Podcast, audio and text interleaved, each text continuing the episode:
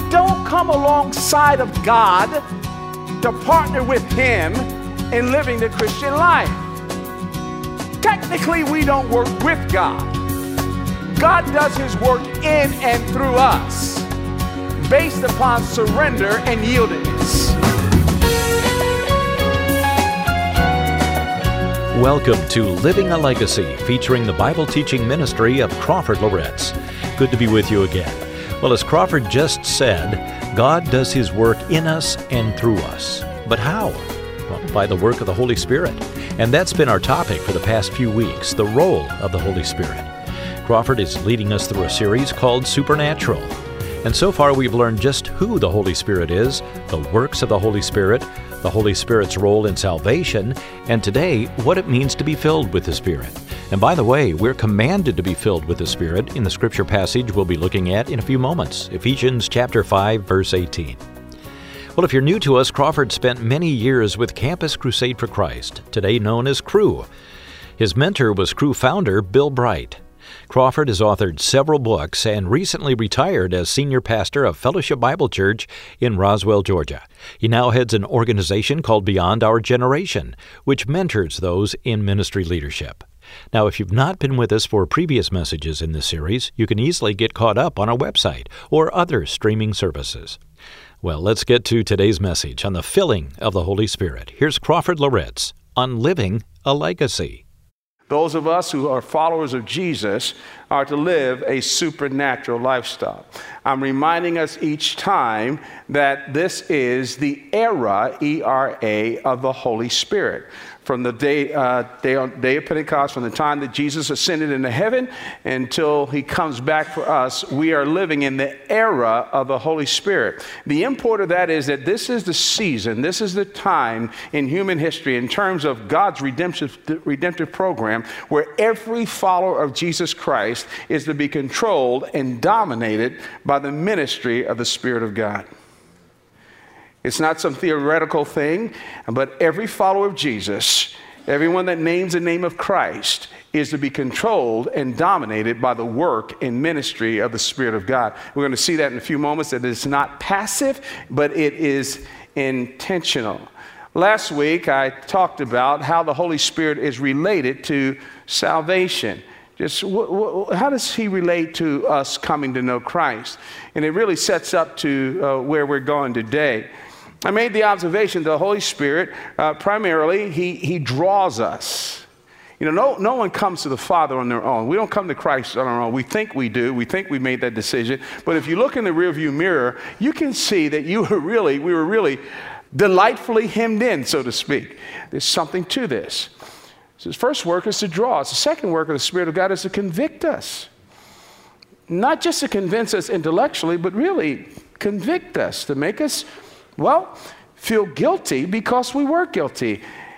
And you got to that point where you couldn't blow off the stuff that you were doing and things that you were thinking about. And, and, and you had this kind of like weird, delightful mixture of guilt and curiosity. What is this really all about? And you came to that point that, you know, this is true. And you surrendered to Christ. Where I left off this last week is a segue to this week, though. At the moment of salvation, what happened? That moment when we said yes to Jesus, well, the Holy Spirit came into our lives. He indwells us. Well, I went to Ephesians chapter, chapter 1 and talked about the sealing of the Holy Spirit. The sealing of the Spirit, well, that implies a number of things. It implies ownership, but a completed transaction. And here's, here's what I want us to get a hold of today. Here's what I want us, uh, want us to understand. Listen to me, listen to me, listen to me. What I'm, what I'm going to share with you today, and this is not an exaggeration, I mean this with all my heart, and I don't, I don't blow smoke like this, okay? So hear me. What I'm sharing with you today, if you would push me out of all these years, 50 years now I've been preaching, I would say to you that what I'm sharing with you, if you're a follower of Jesus, this is the most important message and emphasis in the Christian life. Bar none. And, and the reason why I say that, and I think you'll see it later on, is because we were born for the Holy Spirit's activity. Now, he, he indwells us, He lives inside of us. Now, I need to make a statement here. When I say that the Holy Spirit lives inside of us, all of the Holy Spirit lives inside of us. You say, well, how in the world could that be? I mean, how, you know, there's seven plus billion people. And How can all the Holy Spirit live inside of us? The first message that I gave, remember, I said that the Holy Spirit is God. He has all the deity of the Trinity. And one of the, one of the, one of the attributes of the Trinity is that he's, now hear me, he's omnipresent. It doesn't mean a little bit of him is spread out thin everywhere. No, it means all of God, all of God, all of God, all of God is present everywhere at the same time.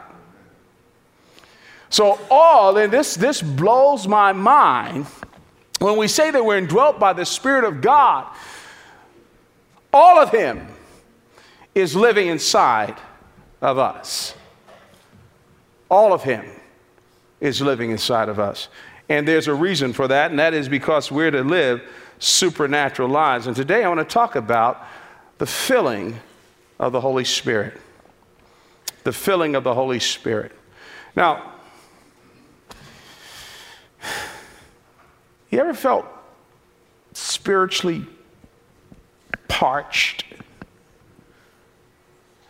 You ever felt like my Christianity is lifeless? Well, there's a little bit of life and excitement about it, but by and large, it's there's dryness there. Have you lost your joy? I, I, I don't mean that, you know, you're occasionally happy about stuff. But, but does joy characterize your relationship with Christ? Does joy characterize your life? Would people say, they hung with you over time, that you are a joyful person? Are you frustrated and discouraged? Now, I know we, we all get discouraged from time to time. I do. I heard some news the other day that I didn't like and bottomed me out there for a little bit. Uh, we all get discouraged from time to time, but are you frustrated? Are, is there, underneath the surface, is there this negative, dark haze? You just, things are not working for you. Too many Christians live like that. Oh, what about this? Do you feel like you know more than you experience? Now, in a certain sense, we all do. We all know more than we experience in a certain sense. But does this typify you that, that, that you know, you know all this Bible, you got all this content, you've been exposed to all of this, and yet somehow or another it's not making that much of a difference in your life? You know, you can quote it, you can small group it, mid sized group it, missionary trip it you know, you, you do all this stuff, you can fellowship institute it and all of this stuff. You, you go to these places and, you know, you, and you keep getting this stuff in you, but somehow another, there's like a gap. It's not. Uh, oh, what about sin in your life? again, you, you know me. I, I, I'm not talking about some sinless perfection here but you've been struggling with this stuff for years, man. You've been, you've been, this thing is just like in you. It's become normative to you. You, you confess it to the Lord and you do it again. You confess it to the Lord and you do it again. You confess it. Is there, there seems to be the lack of, to use an old word, victory? Overcoming. We need to be filled, controlled, by the Holy Spirit. And all that I just said to you are, are, are products of living the Christian life in my own energy and in my own strength, based upon my own competencies and all of this stuff. And it just doesn't work. We don't come alongside of God to partner with Him in living the Christian life. We don't work for God. Technically, we don't work with God. God does his work in and through us based upon surrender and yieldedness. And it just doesn't work when we try to do it together. So, what does it mean to be filled with the Holy Spirit? What does it mean? I'm going to give you a brief definition, and then the rest of the, the message, I'm going to unpack that by answering four just critical questions. To be filled with the Spirit is to be energized and controlled by the third person of the Godhead. Now, marinate in that for a second. To be filled with the Spirit is to be energized and controlled by the third person of the Godhead. It is the issue of control. It's not that we get any more of the Holy Spirit. Listen to me, listen to me. You're not going to get any more of the Holy Spirit. You're not going to get any more of the Holy Spirit. Despite how, how we have confused people, those of us who preach and teach, you're not going to get any more of the Holy Spirit. When we were indwelt and sealed by Him, it was a finished transaction. We get no more of the Holy Spirit. The filling of the Holy Spirit has to do has to do with standing back out of the Holy Spirit's way and allowing Him to energize and control and to empower us. That's what the filling of the Spirit is all about. It's not getting more, it's about Him getting more of us. It's our yieldedness, our yieldedness to Him. Now, the filling of the Spirit is essential for two big reasons. Two huge reasons. This control, this energizing, this power, it's essential for these two huge reasons. Number one is this it is essential for maturity. For maturity.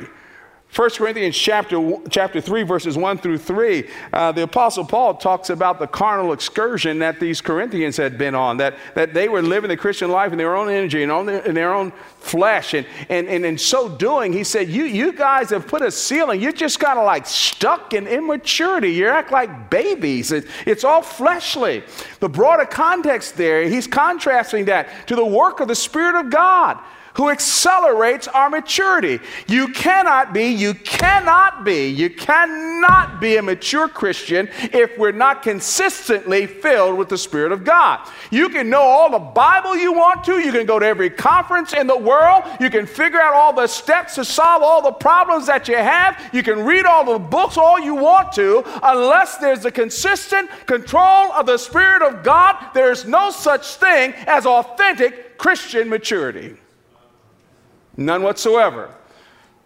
And I say that strongly because somehow, sometimes, what the devil does is that he confuses us. He thinks that if we can go to this conference, go to this. don't get me wrong, information is wonderful. The Word of God is powerful. But apart from a yielded heart, it means nothing. You become a Bible brain and a Pharisee. The second reason why it is essential for it's essential for our service. Acts chapter 1, verse 8 says, And you shall receive power, and the Holy Spirit has come upon you, and you shall be my witnesses. I started to do this when I went on a different trek. You can go through the book of Acts and just trace down, as Luke does, how the Spirit of God at strategic moments propelled the church to serve. Acts 4 31, when they came back, Peter, uh, Peter and John had been locked up and they came back and reported to the church and they prayed for more boldness. The Spirit of God came on them, filled them, and they spoke the word with boldness. If we want power in our service, we want impact in our service, we want God to use us in our community. We want God to use us on our jobs. We want God to use us in our schools. We want God to use us in our families. The key to all of that is the control of the Spirit of the living God.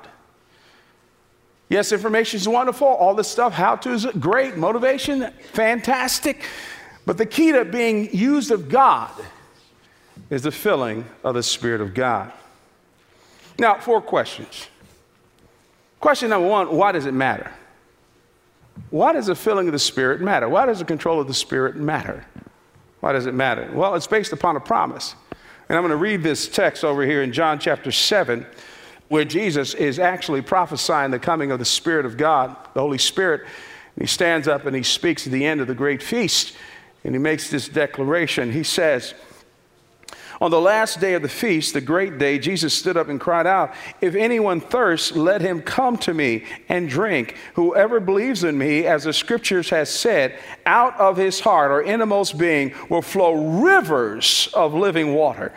Verse 39 says, Now this he said about the Spirit, capital S, Holy Spirit, whom those who believed in him were to receive. For as yet the Spirit had not been given because Jesus had not yet been glorified.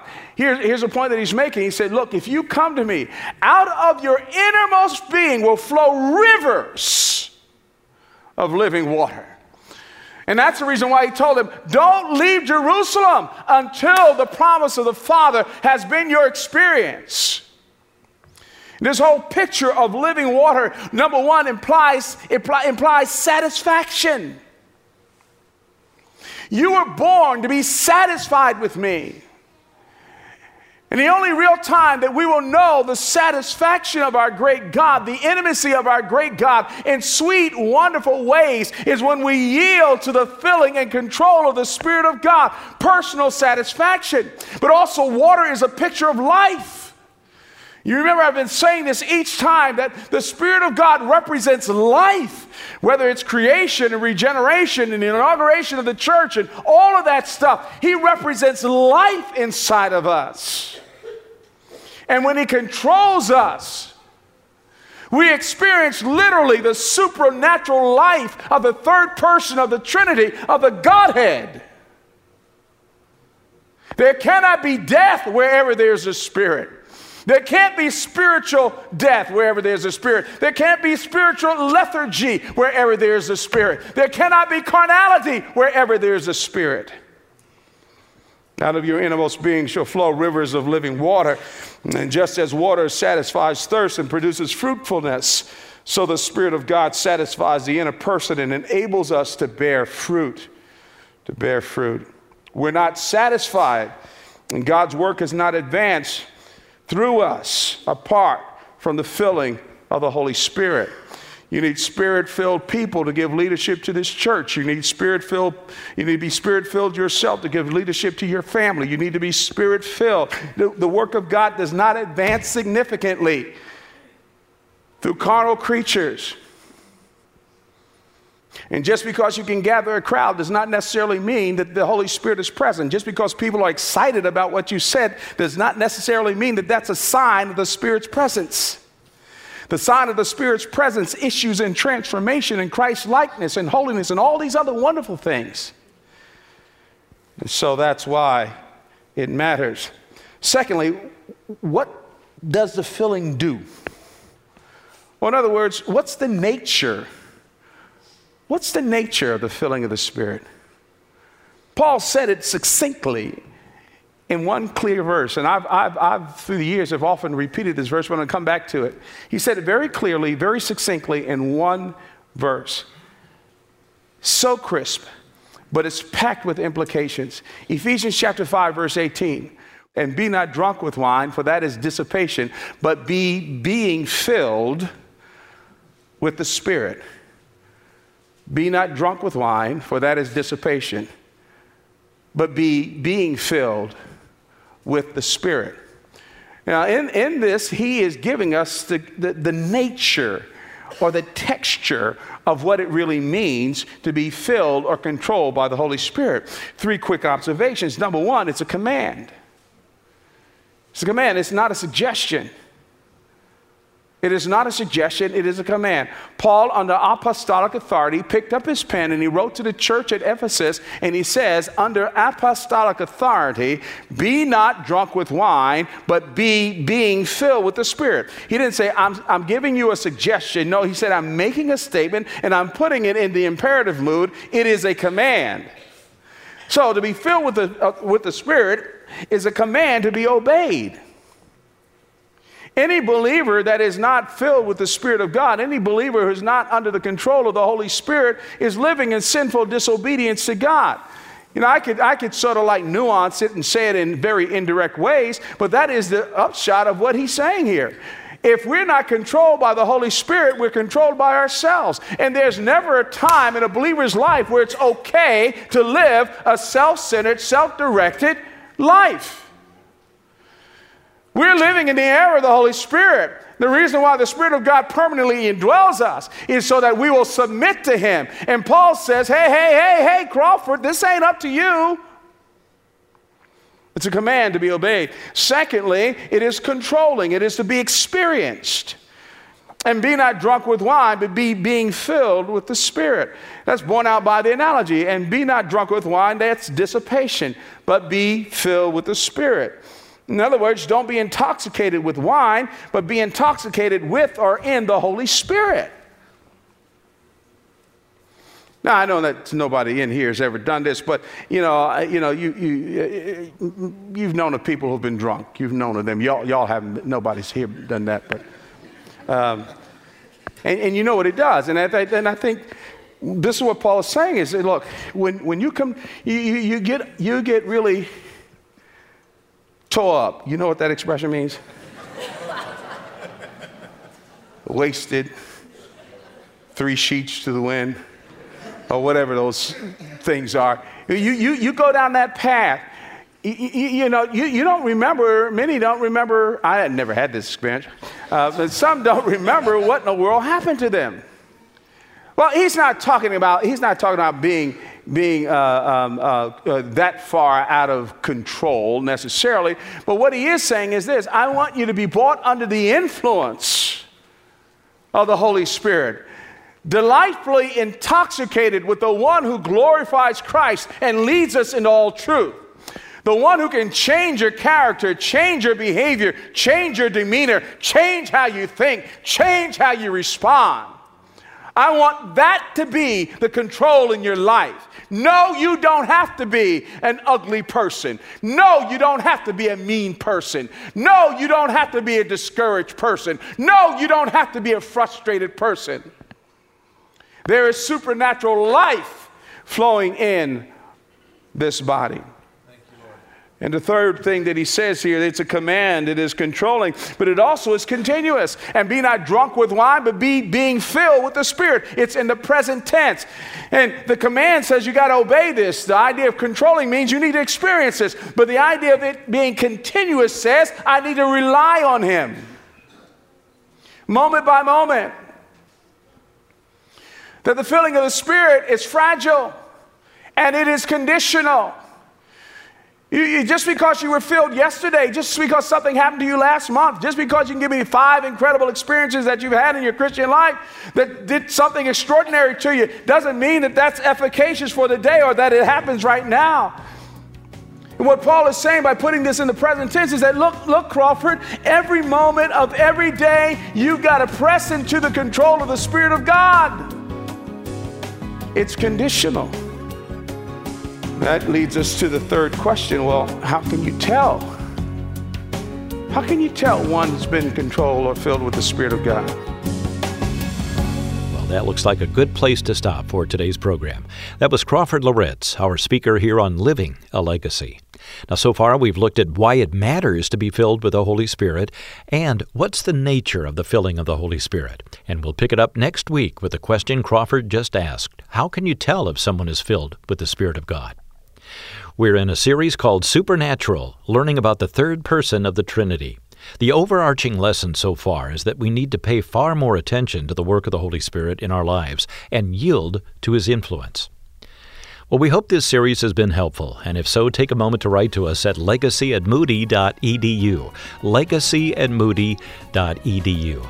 And if you've just joined us for the series and would like to hear former messages, visit our website, livingalegacy.org. Look for past programs. Thanks so much for joining us today. Living a Legacy is a production of Moody Radio, a ministry of Moody Bible Institute.